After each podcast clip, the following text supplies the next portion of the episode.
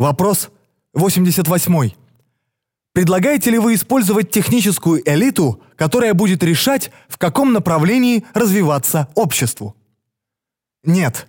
Проект «Венера» призывает к кибернетическому обществу, в котором компьютеры могли бы заменить устаревшую систему выборности политиков, представляющих в большинстве случаев интересы правящей верхушки и корпораций.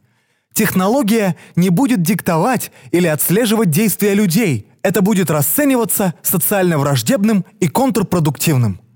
Такие произведения и фильмы, как тысяча девятьсот восемьдесят четвёртый, «О дивный новый мир», «Бегущий по лезвию», «Терминатор два» посеяли в людях страх порабощения нашего общества технологиями.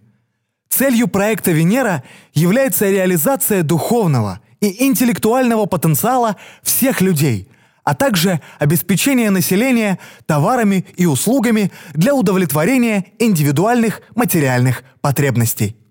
Известно, что многие служащие частных корпораций считают, что они находятся в условиях диктатуры от начала и до конца рабочего дня.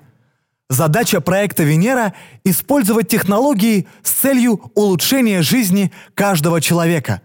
В предлагаемой системе рабочий день будет сокращаться, что даст людям больше времени на отдых, они будут вести здоровый образ жизни и жить в среде с минимальным стрессом.